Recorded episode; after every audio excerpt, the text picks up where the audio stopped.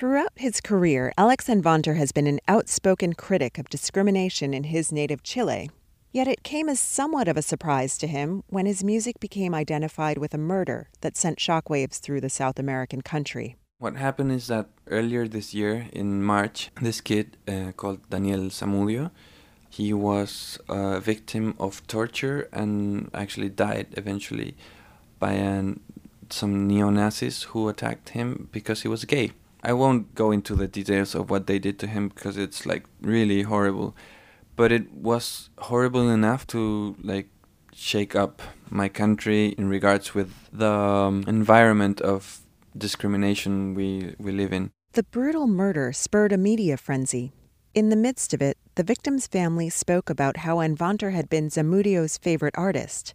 They played his music at the widely covered funeral and urged him to continue speaking out against homophobia in Chile. The experience inspired Anwandter to create a music video that was a tribute to Jennie Livingston's 1990 documentary about New York's queer subculture, Paris is Burning. Here's a clip from the film.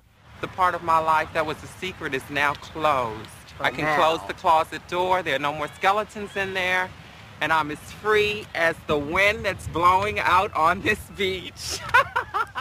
My idea was that we in Chile don't have an equivalent of Paris is Burning. We are like that far behind. Like people do, do not accept any type of diversity, nor nor do they get to actually see diversity. So my intention was to show like um, sexual minorities or diversity in a very beautiful light the song on the video is Como puedes vivir contigo mismo.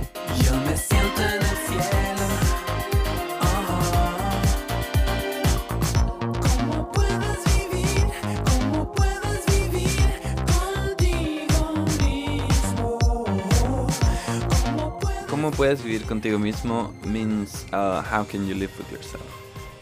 I mean, as all my songs, it's based on a very personal experience, and it's mostly about like people telling you how to live your life and being basically against that.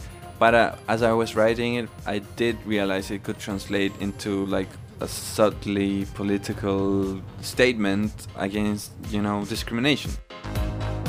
In May, two months after the murder of Daniel Zamudio, Chile's Congress passed a long delayed anti discrimination mandate it's called the Zamudio Law.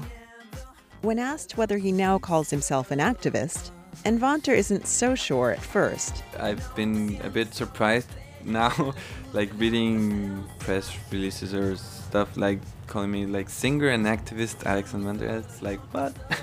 I'm an activist?